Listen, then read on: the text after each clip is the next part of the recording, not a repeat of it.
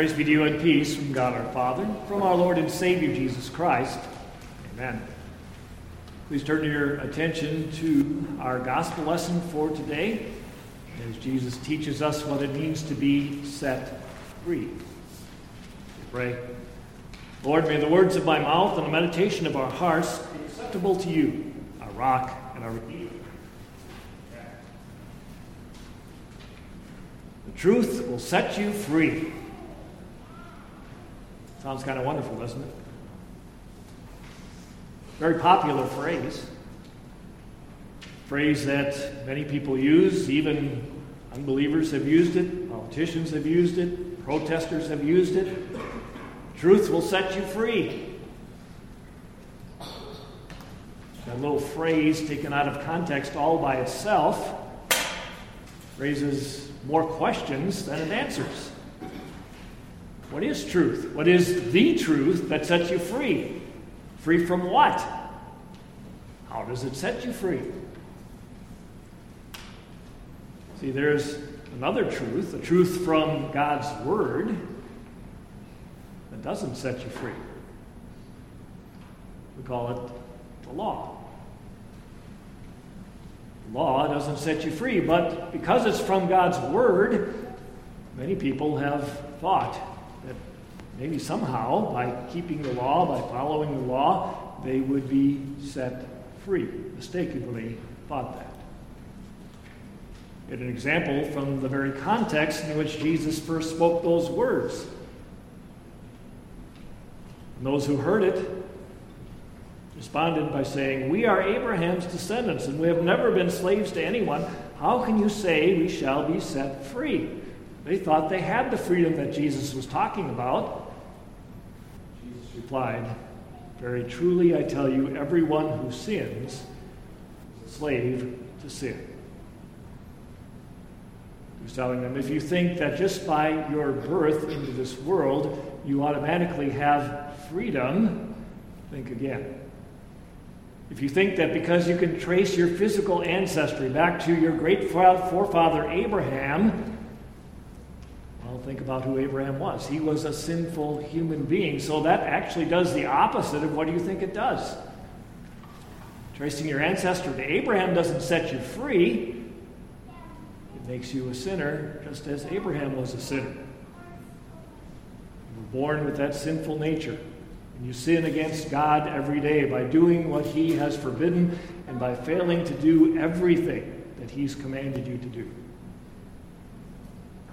If you and I think that we're free because we were born into this wonderful country that is the home of the free, with a Bill of Rights that guarantees us certain freedoms, again, if you were born to parents who are sinners, that means you were born a sinner. It means that you have inherited that sinful nature, that your parents had a child in their own sinful image, just as Adam and Eve did after they sinned, after they had lost the perfect image of God. Like the Jews who heard Jesus say these things for the first time, we too want to object, we too want to argue, and we want to say, but I am free, I live in a free country, I have the freedom of speech, I have the freedom of assembly, I have the freedom of movement, I have the freedom to do just about anything that I can afford to do, as long as I'm not hurting someone else.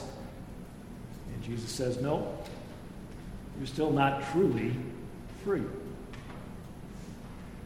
By nature, you are a slave to sin. No matter how hard you try, you cannot live without sinning. That's why the truth of God's law can never set you free. God's law makes you conscious of your sin, our second reading said. It points out all your failures, all the times that you have failed to do God's will and to do it perfectly. When you become conscious of your sin, you also become a slave to guilt. As soon as Adam and Eve fell into sin, they became slaves to guilt and to fear and to shame. And that's been passed on to each and every one of us. The guilt of our sin weighs us down and keeps us from enjoying the freedom that we could have. And when God's law is broken, it speaks judgment. It calls for justice, and it's blind justice. God's law doesn't care who you are or what you've done. God's law doesn't ask for any reasons or accept any excuses. God's law simply says, yes or no. Did this person break even just one of God's commandments ever? And if the answer is yes, as it is for all of us, then the only power the law has is to condemn. Say, you deserve God's wrath and punishment, death now and eternal suffering forever. As we celebrate the Reformation, we're reminded of how keenly Martin Luther understood that the law could not set him free. He was told, of course, by the church of his day that it could. And so following the advice of his church, he was doing everything that he could possibly think of to set himself free by keeping the law, but the more he did, the more he realized that he couldn't do it. The more he was burdened and enslaved by his guilt. The more he realized that he was a slave to sin and death, and that he was afraid of death and eternal punishment that he deserved. How then could we and anyone be truly free? The truth will set you free. Well, what is that truth? It's the truth of the Son of God. Son, Jesus, sets you free. His teaching sets you free. What is his teaching? Jesus taught, I am the good shepherd who gives up his life for the sheep. Jesus taught, I am the resurrection and the life. No one comes to the Father except through me. Jesus taught, whoever believes in me has eternal life.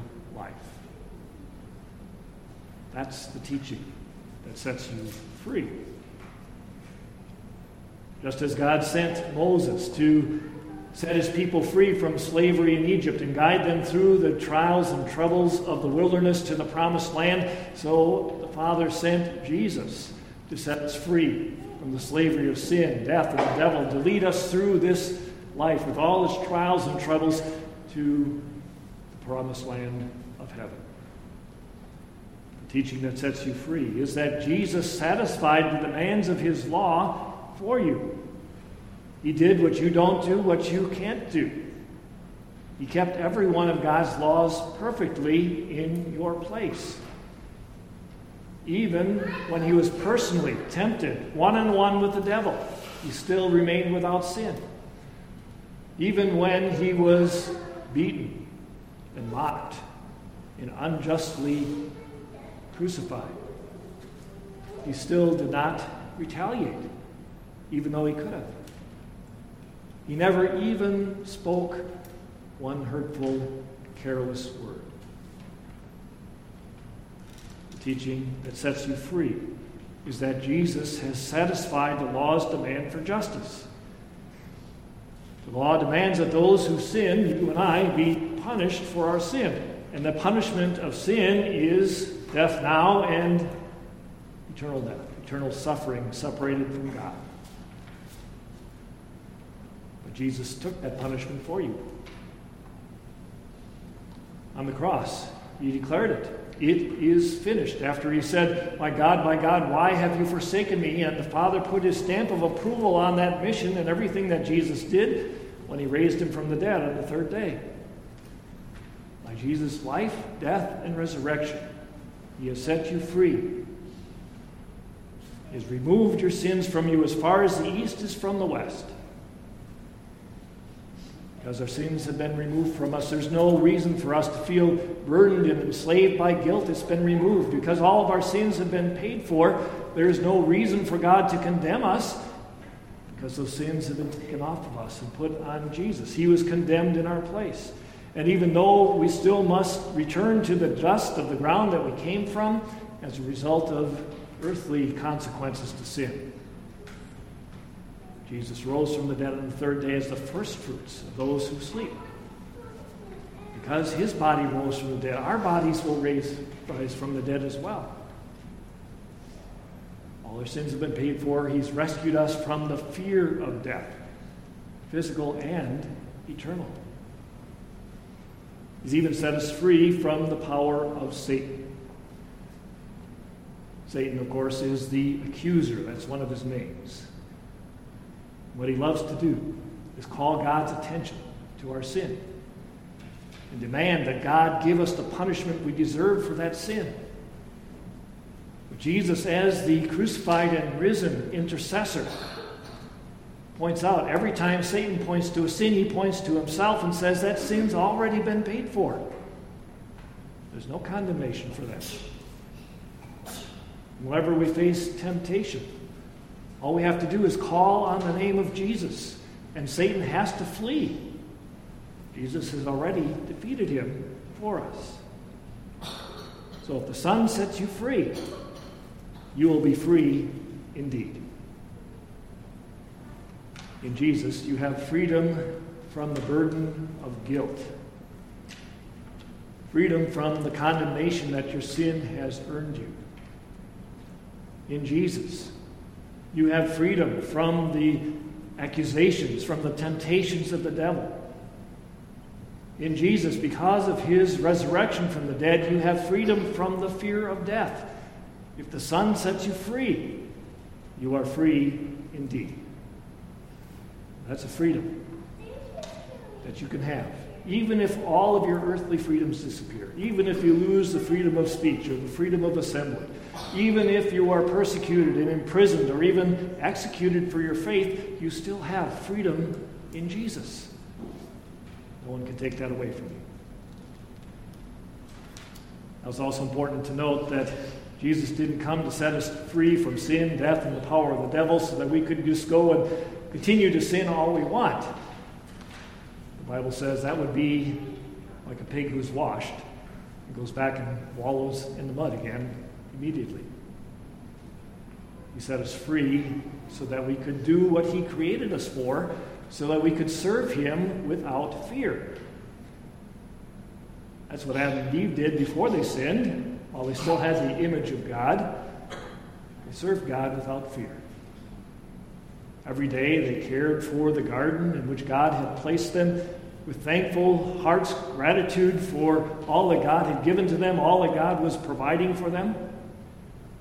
And each time they walked past that tree of the knowledge of good and evil and didn't eat, they worshiped God, showing that they feared and loved and trusted in him above all things. As long as we're here on this earth, we won't be able to serve God that way perfectly without fear. But when the Holy Spirit brought us to know who Jesus was and what he did for us, and then brought us to put our trust in him, brought us to faith in Jesus as our Savior, a new man was created within us. That image of God is being restored, the Bible says, through our faith. The more that we hear the teaching of the Son of God, the stronger that new man becomes. And the more we're moved and enabled to serve the Lord without fear and to love our neighbor as ourselves. In Jesus, we're no longer slaves. Jesus said, you're no longer a slave, but you're a son. A slave isn't a part of the family forever, but son is. You are all sons of God. You're all children of God through faith in Christ Jesus. Through faith in Jesus, you are heirs with him of eternal life. Through faith in Jesus, you no longer see the law as that wicked taskmaster who can never be satisfied no matter how much you do. Through faith in Jesus, you get to see God's law as a guide. As your heart is filled with thankfulness for all that God has done for you and all that he provides for you, say, thank you for showing me the things that I can do to show you my love, to give you thanks and praise for all that you've done. As we welcome each other to God's house each week, Let's rejoice that we are free to be ourselves. In Jesus, we're free to see each other and to treat each other as fellow sinners who have broken God's law and who equally, no matter who we are, deserve God's punishment all the same. In Jesus, we're free to see each other and treat each other as forgiven, equally forgiven, children of God, equally heirs with Jesus of eternal life. In Jesus, we're free to see each other and to treat each other as fellow members of God's family who get to serve each other as we serve God in thankful love. As we celebrate the Reformation, may we never forget what Luther discovered in the Word. The law cannot set you free. But if the Son sets you free, you'll be free indeed. Hold to his teaching. He is the one who laid down his life for you. He is the resurrection and the life. That's the truth. The truth that sets you free. Amen.